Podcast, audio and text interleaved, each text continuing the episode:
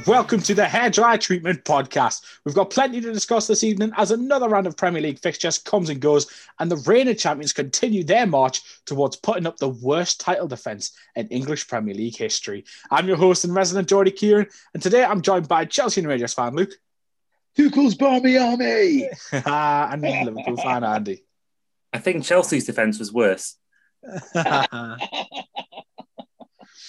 Yeah, no Steve tonight. I think uh, Steve's been feeling a little bit under the weather, so get well soon, mate. Uh, just the three of us tonight, but I'm sure we'll limp on.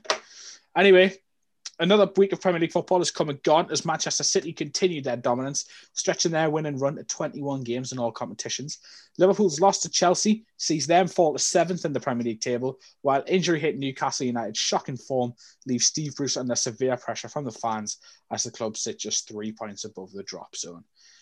Uh, Liverpool lost again this week, obviously, as Chelsea bagged a 1 0 win at Anfield and make it five consecutive home losses in the league. Uh, Andy, when does a poor run become a full blown crisis? Um, I think we are edging towards that already. And I think it's so hard to tell because it, it is a season like no other. It's, I think people forget that we were top of Christmas Day. So I think it's just been a really bad two months. So I, I do think people need to take that into a little bit of context. However, it has, it has been obviously the most league games we've lost ever at Anfield in a row. Um, I think it's yeah. I, I, do fear it could be a bit like the Dortmund end of Klopp's time at Dortmund. That's my fear. Um, but I do think be, I think a true test would be when everyone's back fit. When that'll be, I don't know. But I think yeah, you've I, got it, you've got to look at your last your last six fixtures though, Andy. You're looking at uh, five losses and one win in mm. six games. That's mm. uh, it's not good enough. Let's be honest. Liverpool have lost no, eight, eight, games this season. No, it, it's it's not good, and I think that obviously we've lost more in the last four or five games than we had in the last two years in the last two previous seasons combined. So I do it, it is worrying because it is a massive drop off from form. Considering we were able to four points clear of Man City on Christmas Day, and now to be I, I, think it's was must be at least 10, 15 points behind them now. Um, is is a worry, is a worry, but I, I I still I still have very much faith that it is just a blip. I do think we will get it right at some point. Whether that's this season, next season, that's not for you to say. But I do think, whilst we're still in the Champions League, I wouldn't say it's a full on crisis. Should we lose to Leipzig three 0 or something, or should we get knocked out next round and we continue to struggle in the league? I think then, yeah, potential crisis. But um, yeah, I, I still think it's maybe slightly too early to call it a crisis just yet. But we are sort of edging on edging on those territories. I think. Yeah, I mean, look, where do you come down on that? Because Liverpool to go from winning the league to at a canter to sitting seventh in the league in, in mid March is not good enough. And that, like, I think a lot of people already are, like a lot of neutrals are already starting to label it as a crisis. I mean, mm. would you do so? And if if you do, what are, what's the impact of that? I think it is crisis now. Actually, to be honest with you, I, I, I strongly felt as if last night was a bit of a must-win game for Liverpool, just to get them back on a, a, a you know a bit of an even keel again. Um, for me, at least, I, I think one of the biggest things that struck me last night was I think Thiago needs a lot more help in midfield. If you're going to play the sort of system that Klopp wants, and we keep touching on this, but I think it's really interesting from a tactical point of view you're, you're going to have to have a lot more dynamism in your midfield. It's not working for them right now. They're not dominating games. Um, no wonder Salah looked like his head was, you know, he was peeved when he got substituted. But, you know, they, they can play all the pretty football they want, but they've got to have an end product at the end of it and they've got to dominate games. Yeah, they dominated some of the possession and the possession stats were like 56 44 or something like that. But but honestly, we could have won three or four nothing last night because there was so many good chances that we had, and, and we made better use of the ball overall. Um, you should have won two, Neil. Let's be honest. Yeah, absolutely, yeah. absolutely. Yeah, I mean, this is the thing, but um, I, I, I do think that you know because we were having the chat actually on the group chat last night about about Thiago and stuff. Now, I, I think he's great. I think he's a great player, but you cannot rely on him alone to run your midfield for you. Uh, you, have got to have a couple of dynamic players beside him, and I just don't think I don't see that right now at the moment. Um, and I think that is the root of the problem uh, between that and, and the centre backs. I just I'm not convinced by Fabio at centre back. Sorry, I'm just not convinced at all. Um, I I think any decent centre back would have stopped that goal from uh, Mason Mount last night. Yeah, because they, they let him have a free shot, and, and it, it, it was a great goal. Don't get me wrong, he took it amazingly, um, but but you shouldn't be getting a chance to, to, to do that at this level. So I think that's where the, the problems are. it, it is really through the middle of the park, um, and, and also the lack of a real talisman is really mm. hurting Liverpool right now. And I don't. This could easily Mane become a bit of a tailspin. Edge. He does. Yeah. He does. I, he, does. he had a great chance. Yesterday. He had a great chance of. I think it was Trent played an absolutely hmm. beautiful mm. ball mm. over the top, mm. right mm. onto his foot. Like what, ten yards from goal, and yeah. he just missed the ball completely. Just air kicks it. Like that I was like the three, yeah. four months ago. Sadio Mane buries that. Mm. Oh, first time, first time, not even, yeah, not even having yeah. to touch it, and and you know, uh, there was no one more glad that I was that he made an absolute howler of it because I was genuinely a little bit worried that you know something like that would happen. Liverpool at times played some lovely football. Um, I, I, you know, like I said before, I do think the criticism of Thiago is, is a little bit unfair because he's a he's a really good player, but he's not dynamic. You know, he's not he's not the kind of guy that's going to run for ninety minutes. He's he's the guy that'll you get you get him the ball and he's like the quarterback who you know find the right pass and stuff. Mm-hmm. Um, but but you need dynamic players like you're going to miss Henderson big time. Mm, you know, there's that, that's the biggest issue really. It is a crisis. Let's not make no any bones about it. When you're a big club and you're expected to win the title, this is nowhere near good enough. They, they could they could totally lose out in, in the Champions League places. I, would I'd even say as far it goes far as saying I think it's in serious doubt now, to be honest.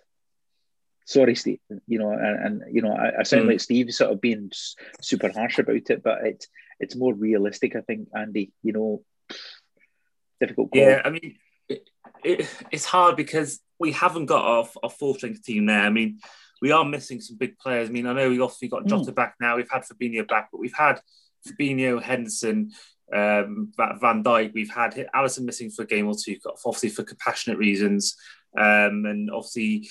But the thing is, as well, it is the attack that's the problem as well. And I think that he's my favourite player Firmino, but I think so many times he's played some nice football, but he's never in the box. He's always either deeper or he's to the right or the left. And I do think well, that's never been an issue. That's never really been an issue before because he's always played like that.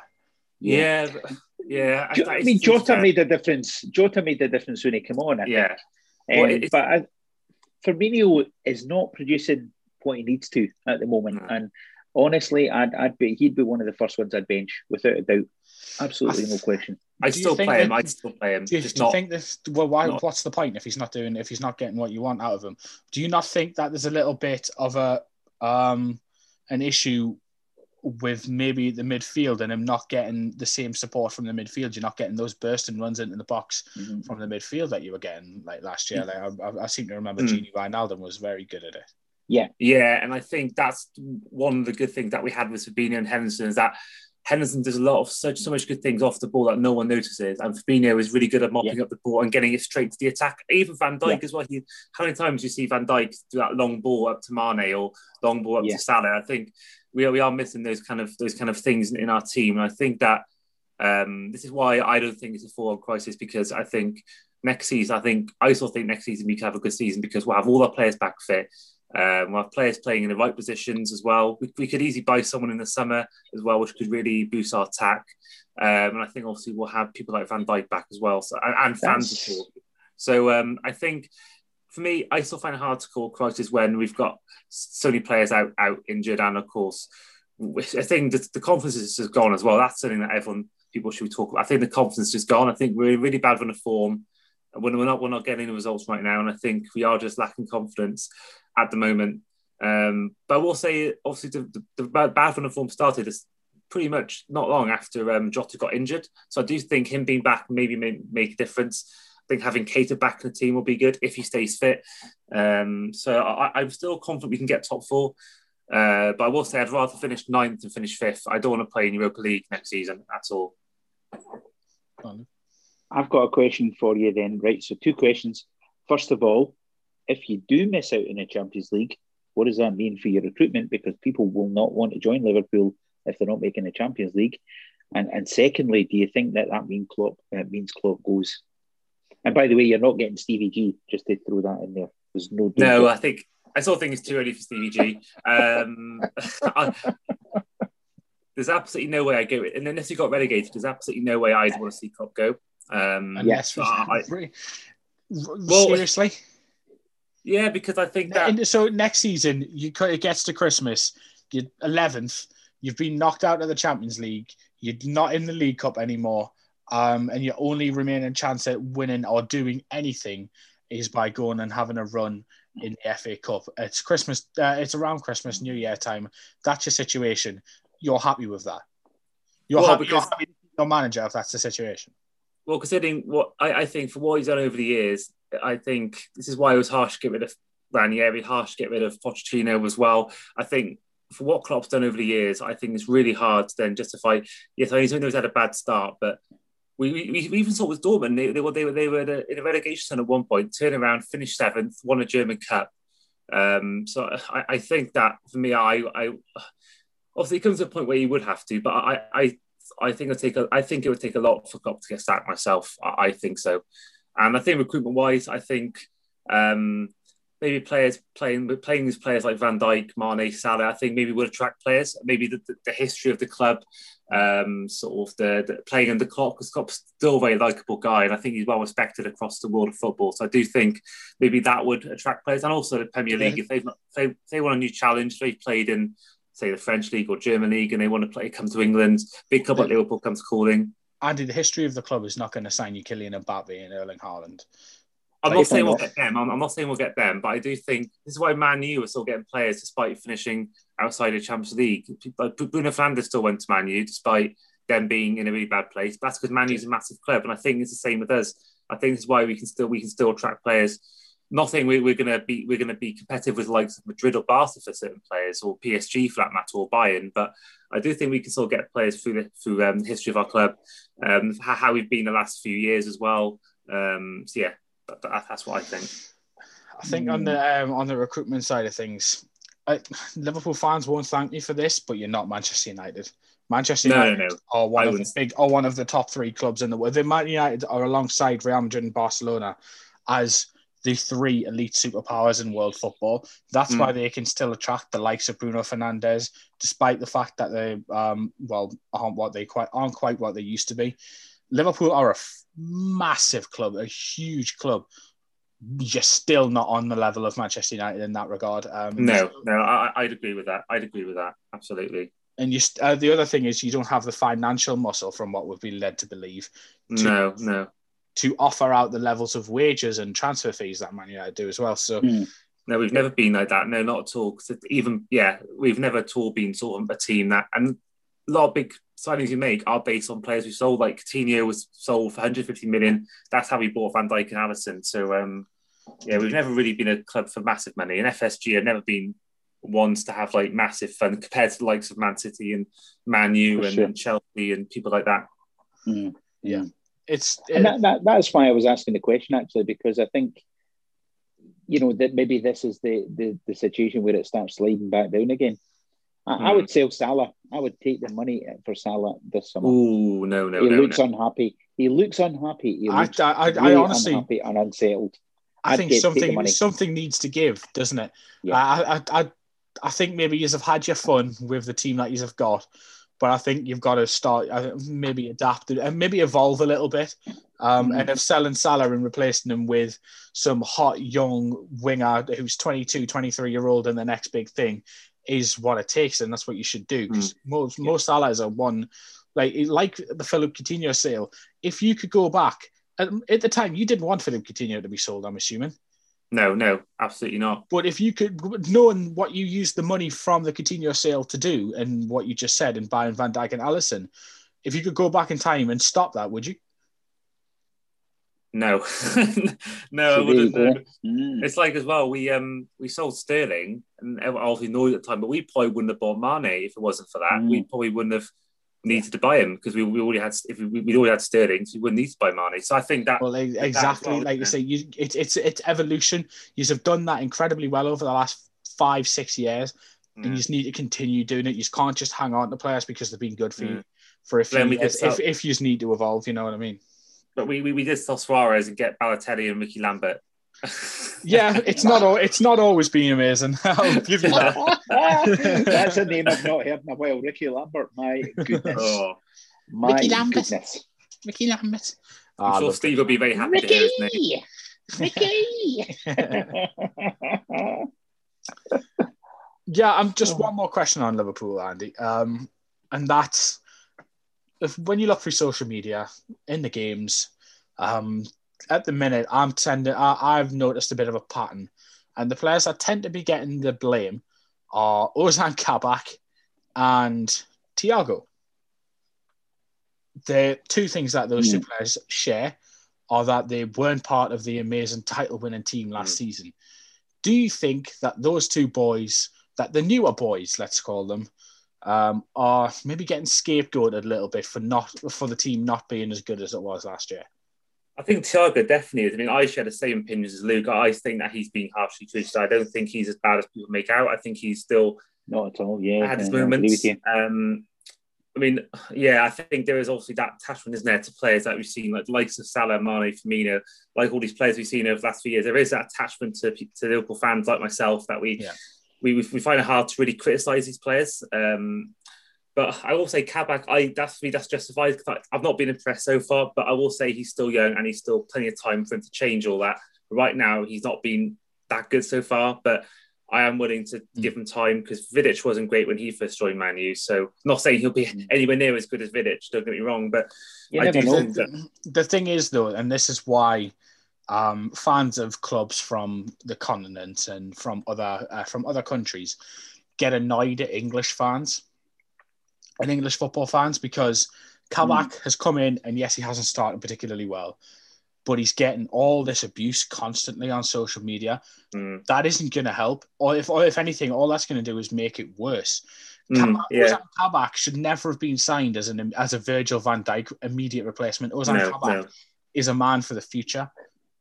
But I That's, think what, everyone- that's what he was. That that's what he was brought in. That that should have been Mm. what he was brought in to do. But he was brought in to make an immediate impact. Um, people who know who Ozan Kabak is can see that he isn't. That he wasn't that. He's not Virgil van Dijk. He's not going to be Virgil van Dijk for a couple of years. For a, well, not saying he'll ever get to that level, but he's got that level of ceiling. He's Mm. just, he's not there yet. I, I I'm a Schalke fan, and I watch. I, I've watched him play a lot this season, and he makes a lot of mistakes. He does make mistakes, but you can see that there's an incredibly good centre half in there. Mm. Um, yeah, But with a fan base who are on his back constantly, who are constantly giving him abuse, are we going to see that centre back at Liverpool? I don't know. But like I said, that's that's the thing that annoys fans of clubs from Germany, France, Spain, maybe not Spain because they're just the same, um, about English football fans. That's um, that's just my uh, my two cents on that situation. What do you think, Steve? Uh, Steve, Luke. Well, I think you've been a bit harsh there. It wasn't a very good impersonation of Steve, was it? You know? Um, Partick Thistle are brilliant, by the way, and I love Southampton too. that was it. That was it. Nailed it. by the way, he's going to punch me when he sees me. He's going to punch me. I'll deserve it, to be fair. Pick a win, bit. I what- I've completely forgot what I was actually answering. Do you know that? What was the what was the question again? I got carried away. Just um, about um, Ozan Kabak and Thiago, the Yeah. new boys, are the Yes. scapegoats. I think um, we've talked about Thiago. Obviously, I I, I rate him. I, th- I think that uh, the problem's more personnel around him. Um, he's not he's not necessarily Mister Run all day. Um, oh, I don't know what to make of of Kabak at all. Actually, I just don't know what to make of him. Mhm. I think he might have the makings of a good defender there, but I just I'm not sure I see it right now. So maybe maybe it's a year too early for him to be chucked straight into the team. I think if you But- look at when they've no option, signed yeah. him, I think if you look Yeah. at when Liverpool signed him, every German football fan, every German football analyst went, "There's a player in there, but you're not going to get that player straight. You're not going to get a world class centre half straight away. You haven't bought a world class centre half. You've bought a young kid, Yeah. with the Yeah. potential to become a world class centre half." Hmm. Yeah. And the thing is, Liverpool fans seem to be expecting a world class centre half to turn out on that on that pitch every weekend. there is genuinely the expectation. I think when when you are, you know, when especially when you play for a big club like Liverpool, and you know, regardless of what Steve says, Liverpool are a big club, and there is that weight of expectation, and especially when you're going through a bit of a tricky period. Um, and, and and the easy targets are the ones that, that end up, you know, um, the new guys to the club and stuff. They tend to be the easy targets anyway. Oh, I don't know what to make of him. I hope he comes good because I, I, I you know, you, you, you always want to see the best for players, except if they play for Arsenal, pretty much. You know? yeah. And then there's then there's the other centre after as well. There's uh, there's Ben Davies who was Yeah. brought in, who he was brought in at the same time as Kabak. Yeah. Um, to be perfectly honest, I thought Ben Davies was a was a young lad with a bright future ahead of him, but he's not. He's Yeah. 25. What what? And yet he, he hasn't made an appearance yet. And if Ozan Kabak um, really isn't performing up to snuff, then why hasn't Ben Davies made an appearance yet? I think he's Here's injured what- actually. Is he? It, it might be, Yeah, yeah, but think- they, yeah, There was a game where Klopp said, "Oh, Ben Davies got a little knock in training." I think there was Right. one game where he was meant to be playing. I forgot which game it was now, but I think Klopp said he got Yeah. a knock in training. But I do think that also, I think there's also all throughout the start of the first six months, everyone was saying Liverpool need a centre back, Liverpool need a centre back, and the, a lot of Liverpool fans were expecting us to get a centre back and him to be the fix, and that's it. Whereas obviously. Mhm. He's come in and maybe we've not realised that he's, he will he needs time to that, especially not playing in the Premier League before and coming I- from a different be- country. to be perfectly honest, I think it's poor recruitment because Mm. what you needed to because what you needed was somebody who was going to come in and Mm. stabilize that back four immediately. absolutely. That's what you There, need. there's um You didn't need to go talk out we- and buy a young lad. well there's I'd have talk broke the bank. We talked about this. I'd have broke the bank in January, first of January. I'd have broke the bank. I'd have given away everything to get a couple of good centre Should have been given Dayot Upamecano or something to think Does- about, and that in the likes of Kalidou Koulibaly, etc., etc. That, Does that's they what you matter? needed. Yeah, and and this is the thing because ultimately you were still in with a chance of winning a title at that point, and that is priceless in itself, right? And they should have done it. I think I think they did it, and then they bought two guys who are clearly not up to muster, and or or not right now at least. Mhm. And honestly, I think that is a massive blunder. I, I said that at the time. I said that you know I really thought that they made him a, a big mistake, um, and and I think that is now shown to be the case. Unfortunately, Andy. Sorry again, but Andy? you know, Um, I think there, there's there's rumours going around that we did try to get um, Umtiti from Barcelona, but he turned us down. There, there was talk of this going around. I've seen it on the on Twitter and Facebook that there was that he we did want to get him, but it does strike me a little bit. If you know when we um, going back to Balotelli and Lambert, um, we did try and get Sanchez that summer. We tried to get I think someone else as well. I think it was Loic Remy who failed a medical. So I think also we, we got uh, Balotelli late on. Almost like a desperation signing, and I do feel that this, especially being on deadline day as well. I do feel these were potentially um, panic buys rather than maybe um, because all the injuries forced us to get. We, it turned to a point where we had to get centre back because we had so many injuries. Um, and I do think maybe by then it was too late. Maybe by then it was no there was no way where they could obviously Upamecano agreed to join Bayern, and yeah, it's probably just we we had no one else to choose from that was available. That that's what I think personally. As a Schalke fan, um, I- I'm disappointed that Kabak went to Liverpool. If I'm being perfectly honest, because I don't Mm. think he'll reach his potential there. Um, Probably not, especially when um. Gomez and Van Dijk come back as well. He's probably going to play for now, but I can't see him playing, especially how it's gone so far. I can't see him getting a start when we've got like likes of Van Dijk coming back, even Matip, even though he's made of glass, uh, and Joe Gomez as well. The, the big question in my mind is, though is is Van Dijk going to be the same player when he comes back? Because that's, that's, a a, big, really that's a big serious thing. That is a big thing. I've been and that's my big well. worry. That's my big worry about the whole thing. Because you don't want Oftentimes, to hear players, people. Yeah, oftentimes players who come back from an injury like that aren't who the player they were beforehand. Yeah. No, Um, and the other thing is when you weaken a muscle like that, it's weakened. It's weakened for Mm. life. It can go Mm. again. How how often have you seen a player come back from an ACL injury and then immediately go out for another nine months with exactly the same injury? Yeah. Yeah. Um, So so Ings, Danny Ings. exactly like Ryan Yeah. Taylor did that in Newcastle. Um, absolutely.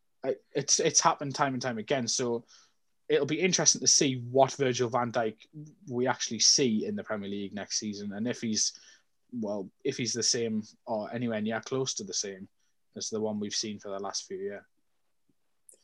Anyway. Did, you guys see there was a um apparently during the pandemic, the, the lockdown first time, we got rid of this um member of staff. I think he was um, to do with the head of head of recovery or something. I think we got Mhm. rid of this man who was responsible for player recovery, and since he's gone, all these injuries you've had just make you worry about what about that getting rid of him. Maybe that adds some impact towards Mm. The all these injuries because we've been dropping like flies all season. That's never happened throughout the whole time in the cop, really. These amount of injury, injuries that have happened. So I do worry that maybe that was something that has triggered it.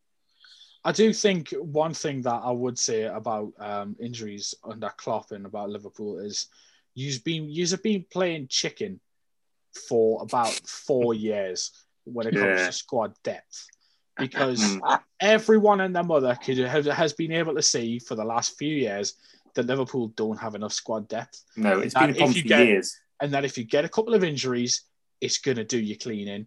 Um, Mm. As opposed to Man City, who get a couple in, who even when they lose the Agueros and Kevin De Bruyne's, have still got top quality replacements for them. You you haven't had that, No. and finally this season, you have been you have been hit a little bit unlucky, and you have got those injuries, and you have crumbled. Yeah, and even look at Man City, they got Aymeric Laporte mostly on their bench all season, and he's Yeah. for me one of the best centre backs in the league.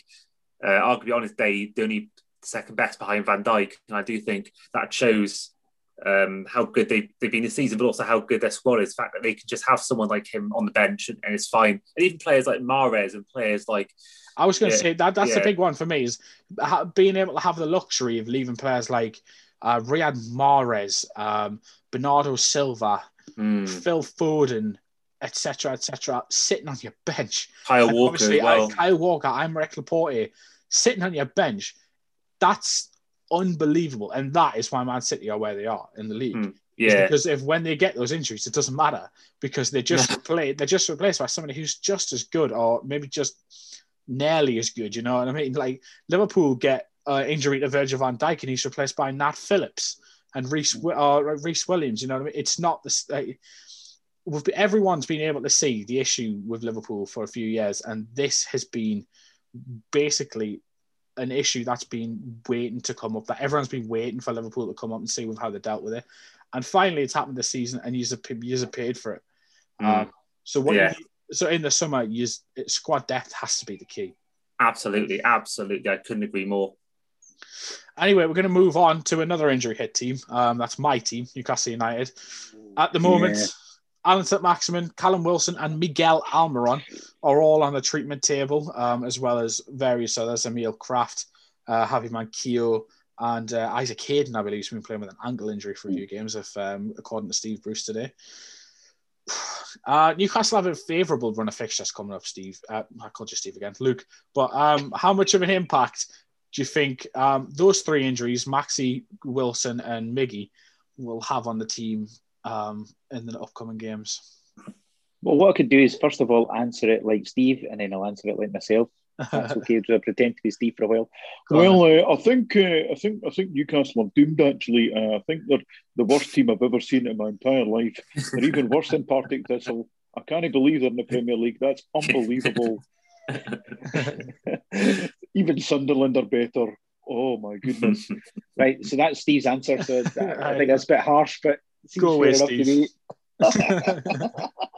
Sorry. Steve is going to kill me, by the way. So he is. Yes. But um, Anyway. Joe, I can I can tell you his response to what you've just said right now. His response will be, "Pick a win, there, Campbell." yeah, I know, I know. or can you so stitch this?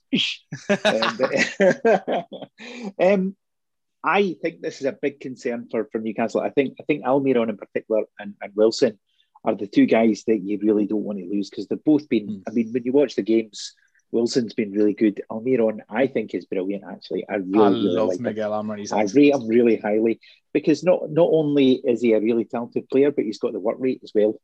And, in, and, you know, in every game he in, in every game he plays, he runs further than any other player on the pitch by a distance.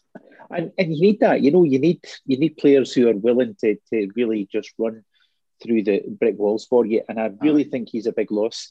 Um, and St Maxim's a, a really good player as well. So I, I, I, you know, I think I think if you're losing three really good attacking talents, and you're already struggling to score goals, then that is a big, big red flag already, isn't it? I mean, it's, it's scary times, and yeah, I you think could be dragged into this, couldn't you? Easily. Oh, you- you we, know. at the moment we are. I think we're. I don't think it's even a case of being dragged into it. I think we're already very much in the thick of it. Um, we're sitting 17, three points above Fulham. Fulham have an Yeah. utterly appalling run of fixtures. Let's be honest, but Mhm. um, at the same time, it is squeaky bum time for us. Mm. Uh, but the one thing I'm not liking about this injury crisis situation is that a lot of um, like media reports and a lot of analysts seem to be using it as a way Mhm. to give Steve Bruce a free ride. um, Yeah. to say, oh, well, it's, uh, uh, what's he supposed to do? All of his best players are out injured, blah, blah, blah, blah, blah. Miguel Almiron, for that 12 game run or so that we went without winning a game, Miguel Almiron was available for every single one of those games and Yeah. didn't play him in a couple of them and played him out of position in most of them. Yeah. Yeah. It's taken Steve Bruce 18 months to figure out Miguel Almiron's best position, to Miguel Almiron's natural position and where he's most effective on it. um, and even then, that happened the day after Graeme Jones was appointed. So something tells me Steve Bruce didn't figure that out.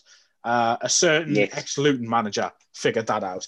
I Um, think so. so it's it's a little bit ridiculous. I don't think. Um, I, I just I, just think that this is a situation that yes, it's bad, and yes, Steve Bruce is hamstrung a little bit by the injuries to the team, but it's not an excuse to let him off the hook for basically what has been an absolutely horrid season for us so far because we are far, far, far better than where we're sitting in the Premier League table right now. Andy, Yeah, I think the, the, the three players that are missing absolutely crucial to this team because if you look at the top scorers for Newcastle, uh, Wilson's top with 10 goals, Almiron's next with five, next best is 3D goals with Joelinton, and then the fourth best is Saint-Maximin. Um, and I think even the assists, looking at the assists, Wilson's top assist maker, Almiron's second most assists for Newcastle in the league, and then Saint-Maximin's also got the same amount as Almiron. So I do think this shows again how crucial these three players are. I think every Newcastle game you see, they, they win a game.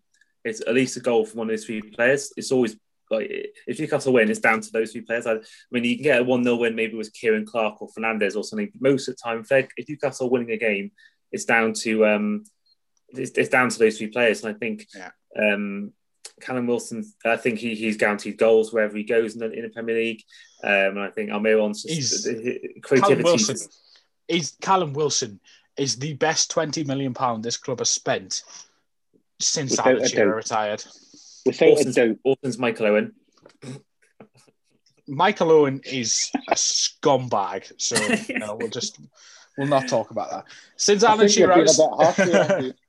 since Alan Shearer retired, or since Mike Ashley came in, um, that Callum Wilson, 20 million we spent on Callum Wilson, best 20 million the club's ever spent. Um, well, in that period at least. Uh, he's just next level. He's the goals he provides, um, the way he plays. He's just everything to the team. And please get that out of my face because that is an awful, awful shirt. That's We've uh, Andy horrendous. showing a Michael Owen shirt and uh, obviously taunting Kieran, which I think is, is grounds for a red card in itself, actually. I think that could be a an ejection. I think that's grounds for a five minute Unsportsmanlike timeout. conduct. Mute. I know, I know. I That know. is the um, first ever Throw a I flag on the play. Oh, it's. I think you should just burn it. To be perfectly honest.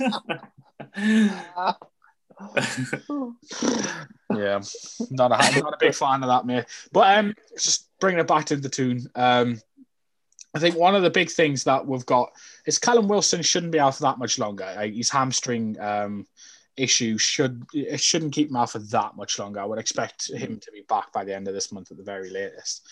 Um, but there's another man who has kind of flown a little bit under the radar this year. He's had a couple of injuries, um, but at times he showed flashes of what he can do. Um, and that's Ryan Fraser, who we know from having watched him at Bournemouth for a few years, is a very, very talented footballer. And I think over the next few weeks, while we're missing those key players, Ryan Fraser really, really, really needs to step up to the mark and earn his paycheck because of late, he, well, so Yeah, far this season, what we've got from him hasn't been enough. Definitely not. Definitely not. And he's somebody that could make a difference for you. I mean, he's he's he's a, a very very good player. Um, I I didn't like what he did to Bournemouth last year though. That that kind of stuck in my craw a little bit. Still, I, Yeah. I still don't like that much. I think that's pretty scummy to Yeah, I sort agree. of you know I agree. yeah. Um, and I, but but he's a talented, talented player. Um, so you know, hopefully he can do something to help Newcastle. Because, like I mentioned, I do have a bit of a soft spot for them. So I sort of do hope they make it. You know, um, and sorry to my friend Gordon if he's listening because he's a massive Fulham fan, and uh, I've been to see Fulham a few times as well. So it's kind of I've got like a soft spot for every team except Arsenal. Actually, is it something Spurs probably? I think it. it's just. I, do you know what it is? The thing was, is everyone seems to be peddling this notion that it's either us or Fulham who go down this season Yeah, in that 18th place. But it's really tight. Like we're on the same points as Brighton. and I think Burnley are only one or two ahead. So By the way, yeah, both are both are sliding down the way instead of up the way. You know, absolutely. they could easily, think- be, you know. I think Brighton are going down myself. That's that's what I think. I think Well, that actually, if you had your horses, if you hold on, that leads me nice and perfectly into a segue into the next question. Which Oh, is- nice. That Nice Brighton one. and Hove Albion, Brighton and Hove Albion, they get a lot of praise for the way they play, all right? Um, but at the minute, as I've just mentioned, they sit at the same points total as Newcastle and are therefore very much in the midst of a relegation battle. Is there something of an urban myth around Brighton and how good of a team they are, Andy? Um, I need to be slightly careful because I might be going to university there. Um, however, the Maupay's top goal scorer it's with fine. It's goals. where it's the idea. It's where I went to university. It's fine. That's where I got my degree from. Don't worry, mate. Oh god! Well, we're looking at here like their goals and assists. Like McAllister's their second top scorer was three, and Maupay's only got seven. So I- the goals has it's been their issue. I think all season they play all this nice football. Um, I, I do think, yeah, I, I think they're they're they're they're, they're, not, they're not getting the goals that a team needs to stay up, and I, I don't think they're good enough defensively to stay up either. So I do worry uh, about them. I mean, we look at the um, the Palace game with the Benteke and that was sort of a typical game of someone who goes down, a team that gets all the chances and they can't get the win. I think these kind of those kind of losses, and I think also, yeah, I think for things like that, I think results like that do show for me that that is sort of a sign of teams that are in a relegation fight that they, they just lose games that they should be winning. And I think come the end of the season, that's can be a huge sort of um, that could be a huge game in terms of how how the season ends because results like that are so crucial towards the end of the season. Luke, if you look at the league table, um, Brighton have five wins this season. Um, Only the three teams in the relegation zone have less. Um, but then if you switch to social media and you scroll through social media, you'll see Hmm. posts of um, people morphing Graham Potter with Pep Guardiola and people likening Graham Potter to, to these great managers, the likes of Guardiola and uh, Rodgers, etc., etc., etc do you think that as a community, as a footballing community, we put too much stock into teams who play passing football, possession based football, and we basically focus too much on the possession stat and not enough on the point stat and the goal scored? That that is a very good question, actually, and I would sort of say objection, leading the witness, sustained. um, you, you, you, you do have a good point there, actually, because I think, you know, I think I think people do look at the way that Brighton in particular play, and they play some nice football. They they are attractive. Interestingly, I was looking at the table, and actually their goal difference is quite a bit better than than the rest of them, and that might be the Yeah. thing that saves them actually overall. Um, but yeah, you know what? I think I think, for example, Big Sam got pelters because nobody liked his way the team his, the way his teams played football, but they got results and he and he kept them up. Um, the same goes for Tony Pulis. You know, you could you could pretty much argue that everybody hated the way his team played, but it but he got worked. results. they- he, they- he didn't get plaudits though. You know, But those two those two systems worked. What we're seeing is Mhm. people absolutely laud these teams who Yeah. play this great football. And yes, it's brilliant to watch, and yes, it's lovely to see this nice, crisp, Mm. slick passing. But it's not working. It's not actually effective. They've won five games all season. I know. I, do you know what they said the same thing about Arsenal when when Arsenal weren't winning stuff, and they were going, "Oh, but we we you know." And to be fair, yes, Wenger had a lot of good stuff, but you know at the same time he wasn't achieving it. you know, and, and this is the thing, you, you do have to balance the attractive football with actually achieving stuff and achieving your aims. And and it's all well and good to play attractive football, but if you're going to get relegated, it's going to be for nothing. Sometimes you Um, just need so- a little bit of pragmatism, don't you? Yeah, yeah, yeah, yeah, absolutely do it. You know, football's a, a results driven business, and, and ultimately that is what it's going to come down to. And do you know what? I, I do genuinely feel a little bit for the teams that are going down.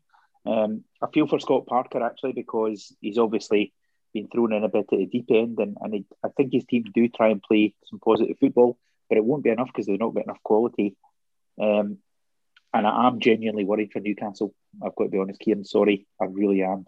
No, no. Um, and I, I would hate to see it happen.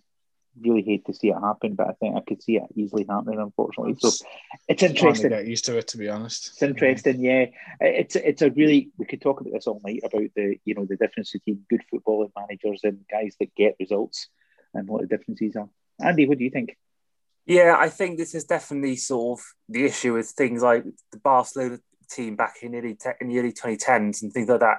I think teams now view it as some badge of honour that they have to play nice football, possession football. Aye. You see all these teams trying to play out from the back and just playing really risky stuff sometimes and really putting your heart in your mouth.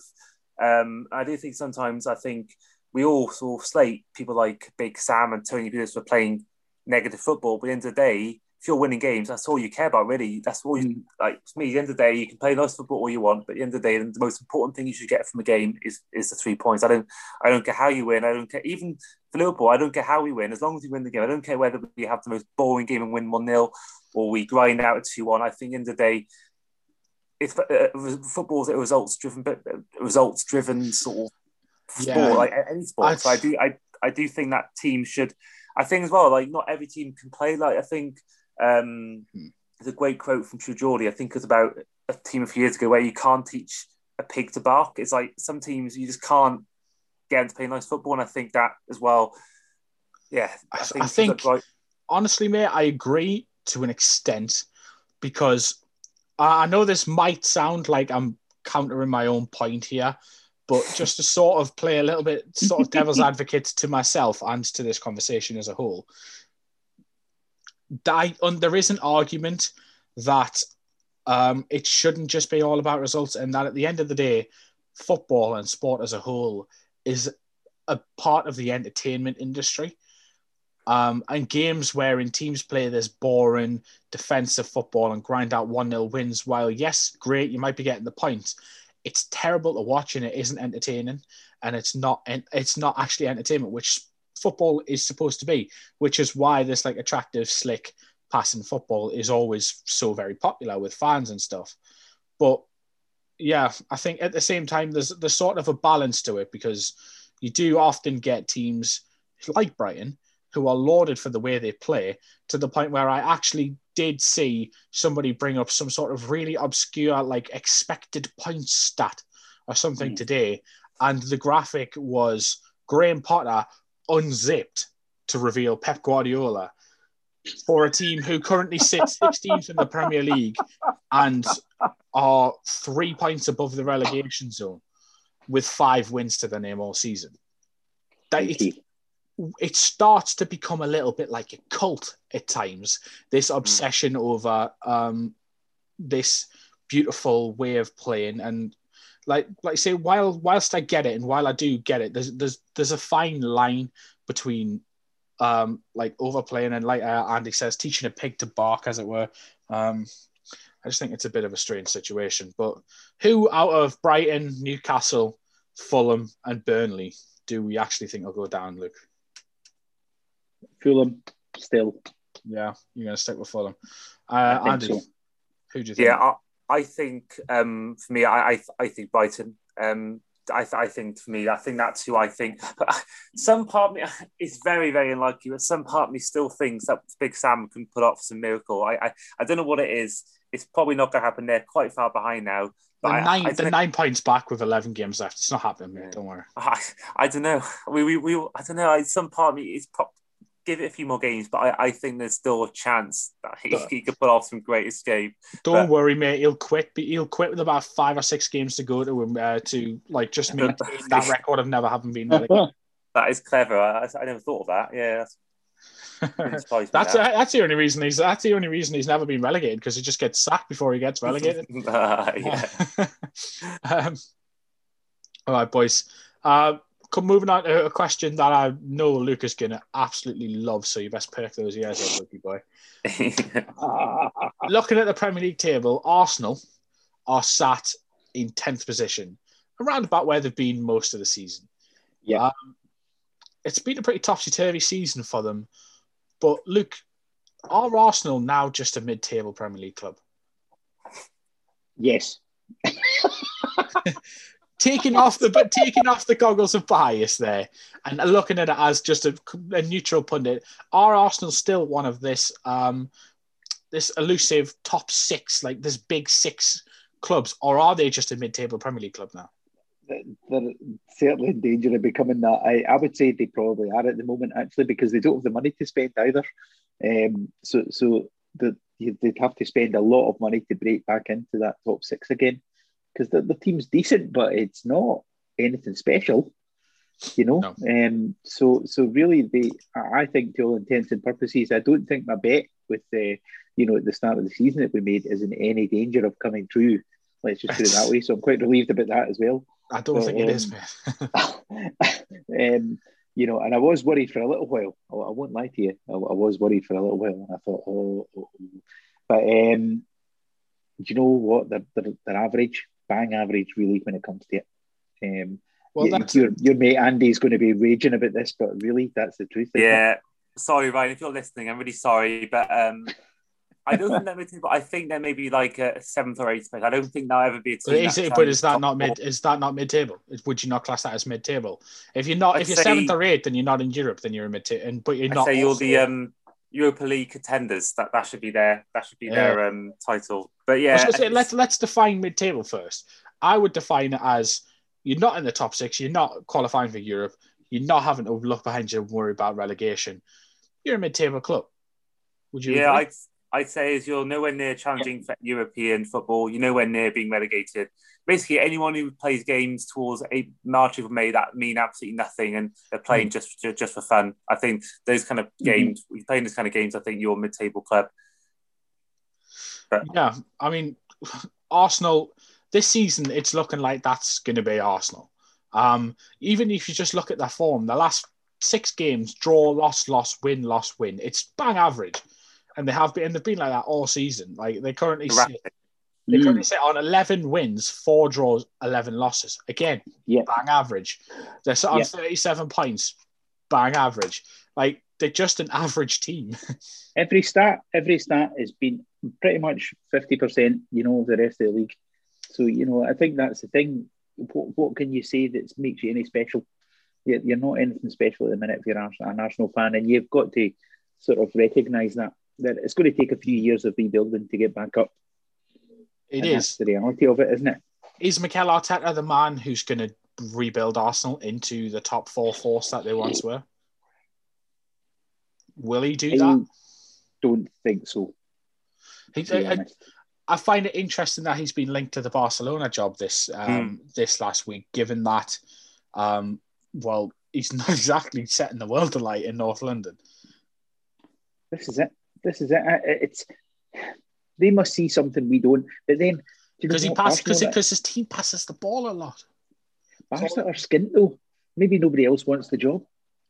I think I I, I, I would what I would say on that rumor, by the way, just before just before we go any further, is that that sounds to me like paper talk because you've got some sort of some journalist somewhere has looked at Mikel Arteta and gone, he plays possession based football. He used to be Guardiola's assistant. Let's link him He's to Spanish. Barcelona. Yeah. And he's Yeah, Spanish. Let's it, link yeah. him to Bar- let's link him to the Barca job. Yeah. By the way, and I love Mikel Arteta. He was a fantastic player.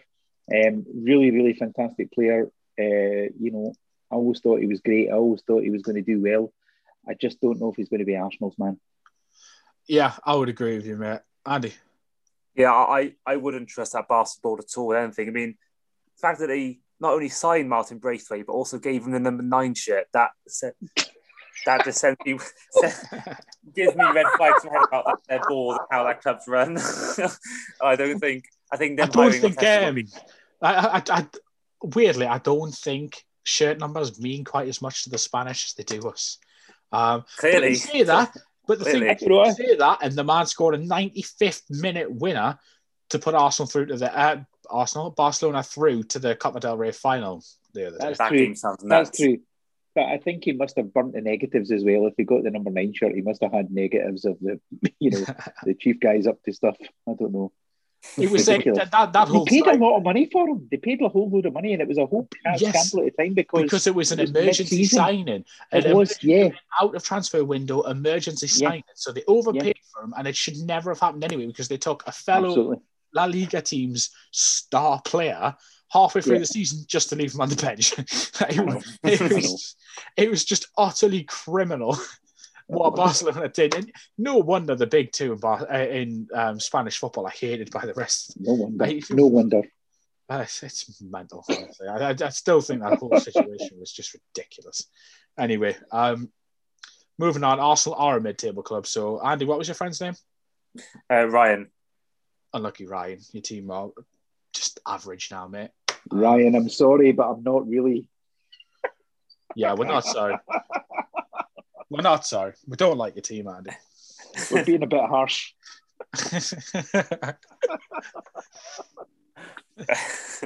anyway, moving on. He's Um, hate isn't he? He's gonna hate us. yeah. yeah, he's gonna he's gonna um he always says to me, oh, I hate all the Arsenal slander on this podcast. So um yeah, he, he- he's not gonna like this at all. Don't tell him where I live, right? Please, Yeah. honestly. He lives in the Isle of Man, Ryan. He lives in the Isle of Man. What's that? You're just uh, you're just a crap team in Tottenham. Is that what it's that? His postcode is um IM five. that's it. That's it. Anyway, uh, moving You're on, lads. a rubbish Spurs.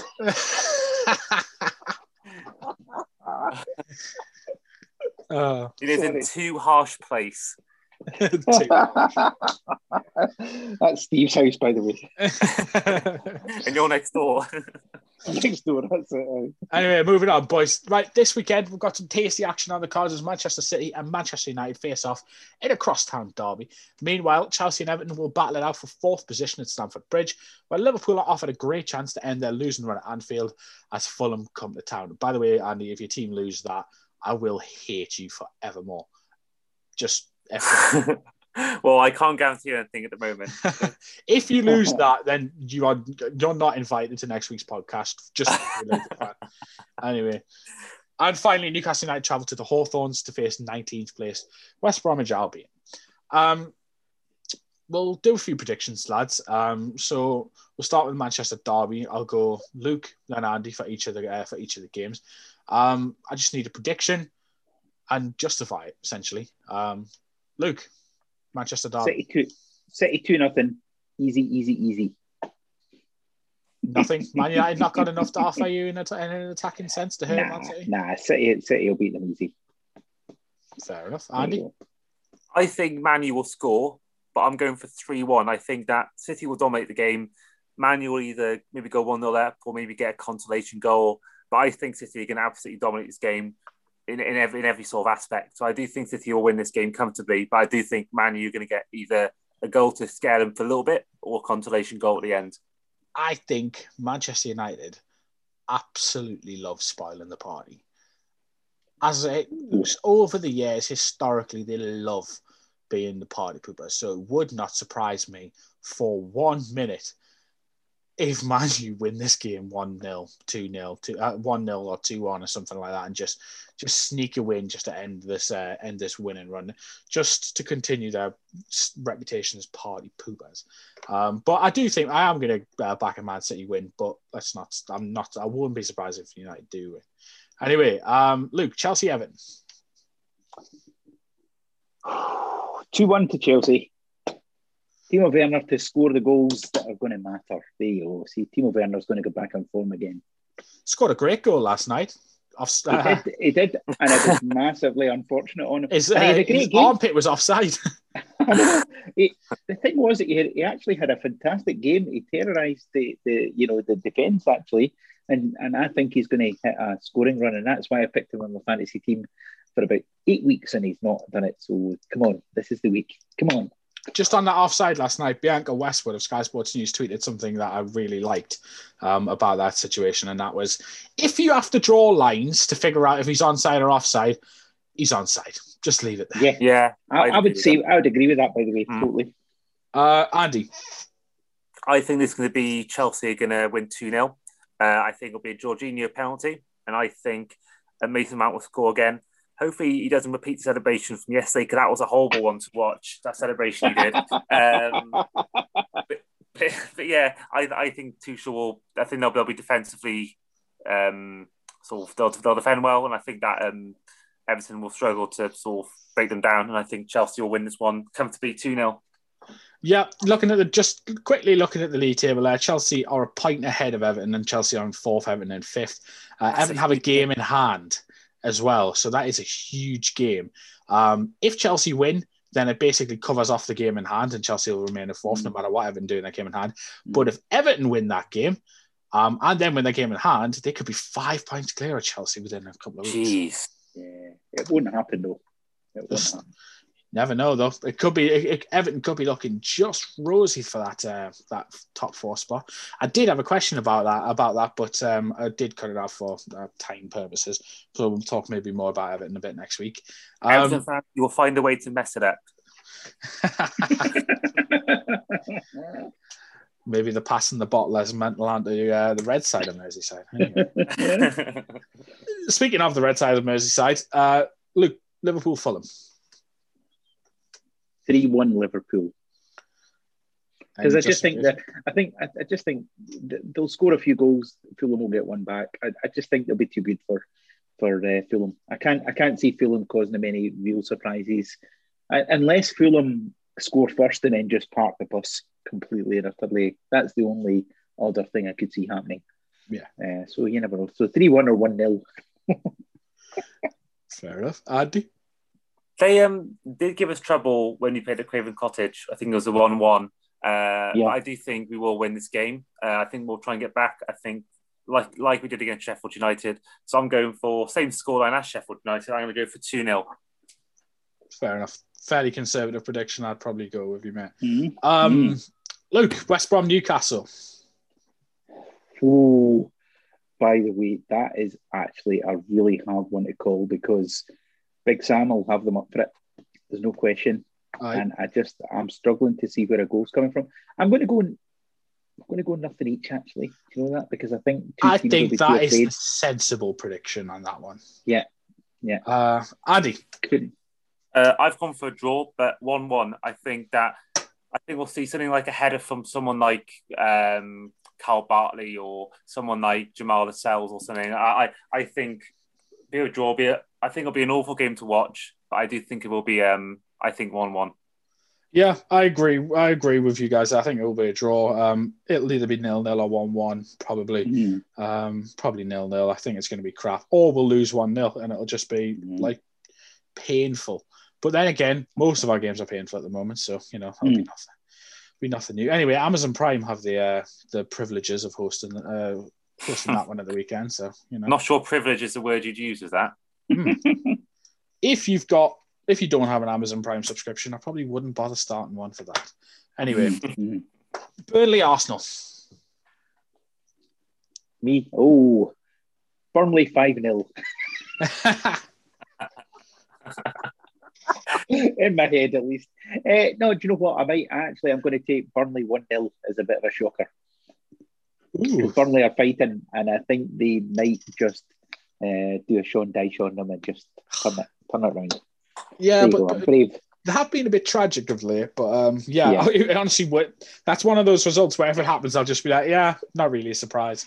Uh, So imagine if Burnley did win 5 0, by the way. You would not be able to get me speaking the whole next pod because I'd be too busy laughing. I'd just like, oh. Enough. Andy. I'm going for the opposite. I'm going for three 0 Arsenal. Willian, Pepe, Aubameyang. I think. I think they'll. Um, I think Willian that- that- Pepe Aubameyang?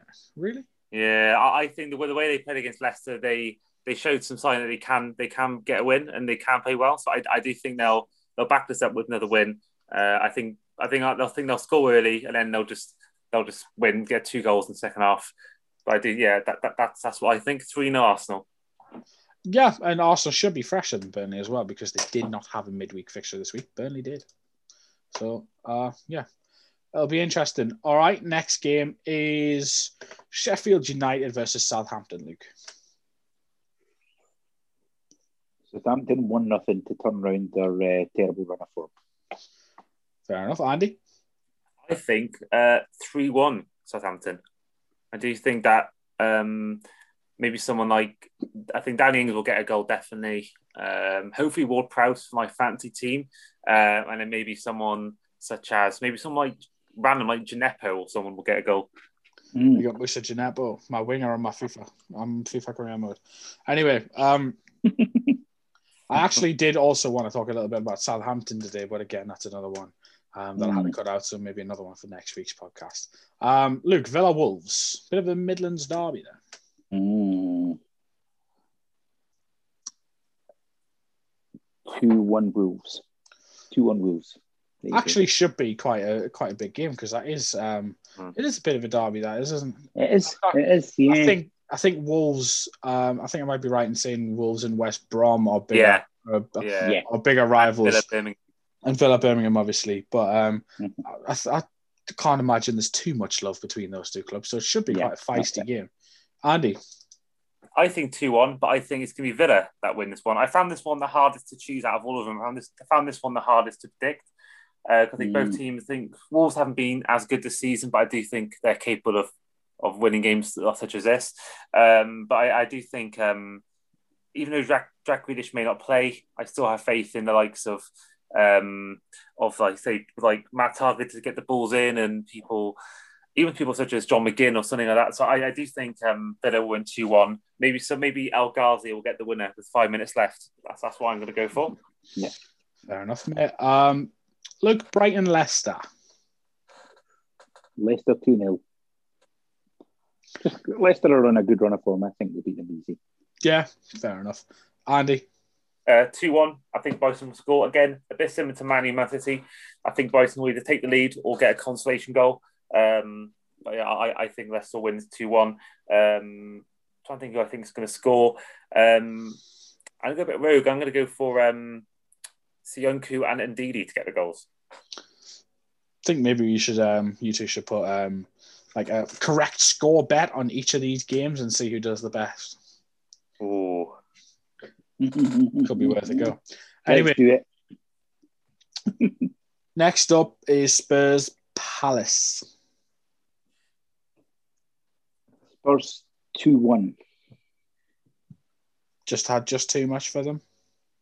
I think so. I think so. Although Spurs have been a bit patchy, I think I think they'll have enough to beat uh, Palace. Palace have been pretty dreadful the last few weeks. So, yeah, I think that's 2 1 Spurs. Fair enough. Andy?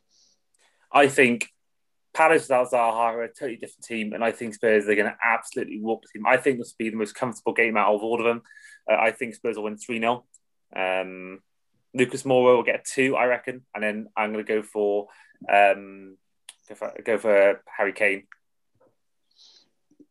Fair enough. Uh, last game is West Ham versus Leeds. Luke. Five all. I don't know. Um, you can never get. You can you never tell the Leeds' games, can you? Two one West Ham. Two one West Ham. I think it might even be three two. Let's go three two West Ham actually, because I think it might be a five goal thriller. There you go. Yeah, well, I mean, West Ham are still sitting sixth, so uh, mm. Mm. you never know. Andy? I've gone for the exact same scoreline. I've gone for 3 2 West Ham as well. I think Leeds will get goals, like so Raphinha and Bamford may get a couple of goals. And I think West Ham Lingard's going to at least score one, and then the other two up for grabs. Benrahma, maybe. I could do with Bamford getting a goal for my fantasy team. It's quite Same. close in my league. yeah. yeah. quite close in my league. But while we're on the topic of fantasy, can I just bring up the fact that I am over 100 points in lead in our fantasy Oh, group? man. Honestly, my team has gone down the tubes quicker than Arsenal. can I just say to um, measure to Pep Guardiola, um, I've got Dias and Stones in my team to stop playing the port, please. well, you got two defenders from the same team. That seems great. And, and, and Ederson as well. I've got. So I, Pep Guardiola really hates your fantasy team. Hey, hates why, my fantasy team as well. I, you know what it is. Just don't. I, I, I normally just try and stay away from Man City players because you just never Yeah. know who's going to play. I have, to be fair, I have two. Um, I have Ruben Dias, and I just literally tonight put in uh, Ilkay Gundogan because Harvey Barnes is injured. But uh, yeah, I think City players. If a little FPL tip before we go tonight, don't pick City players because you just don't know who's going to start. It's bloody. hell. Apart from Ederson, he's the only one that's guaranteed. I think at the minute Ederson, um, Dias, Gundogan, and like probably Sterling are the only ones you can pretty much safely say will probably be in the team um, each week. Um, maybe not Sterling, but the others I think so. Um, anyway, that is all we've got time for today. So do be sure to tune in again next week when we'll be back to debate another week of football headlines from around the Premier League and beyond. Thank you very much for listening, and we'll see you then.